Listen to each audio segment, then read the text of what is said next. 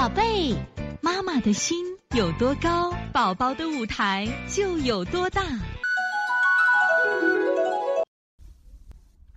大家好，我是西安邦尼康的王老师。今天想给大家分享的是，呃，几种导致孩子高热的常见病。大家知道呢，呃，孩子发烧了，家长都会很着急。那么小孩发烧呢，我们从度数上讲，一般从三十七度到三十九到四十度都属于发烧。但是，一般发烧在三十八度五以下的发烧，我们称之为中低烧。家长呢，其实也不会太着急，医生呢也会在这个度数上建议回家多喝水、多休息就可以了。但是，一旦上到三十八度五到三十九，甚至到四十到四十二度的时候，我想我们所有的人都淡定不起来了。那么，今年在临床中，我们发现高烧的孩子越来越多，而且呢，高烧的体温是越来越涨。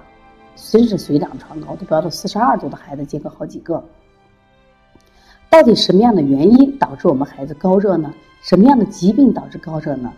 除了我们现在的雾霾天气，包括我们吃了这些肥甘厚腻的食物的影响，也和我们的就是这个季节冬季这个季节的关系有影响以外，还有一些疾病会导致孩子高热，像我们常见的急性鼻窦炎。其实急性鼻窦炎是我们常见的高热性疾病，这种疾病呢，往往的出现是孩子头疼、呕吐，啊，高烧，检查时候发现鼻窦区有压痛，这类的孩子呢，症状呢不太明显，而且往往呢被误治。那么另外呢，还有像化脓性扁桃体炎，大家都知道扁桃体发炎会引起发烧，那么扁桃体会脓呢会引起高烧。我临床中接到一个蛋蛋。当时他发烧五天，关键是这个孩子当时扁桃体就微红，而且没有积食、没有便秘的症状，就一直高烧不退。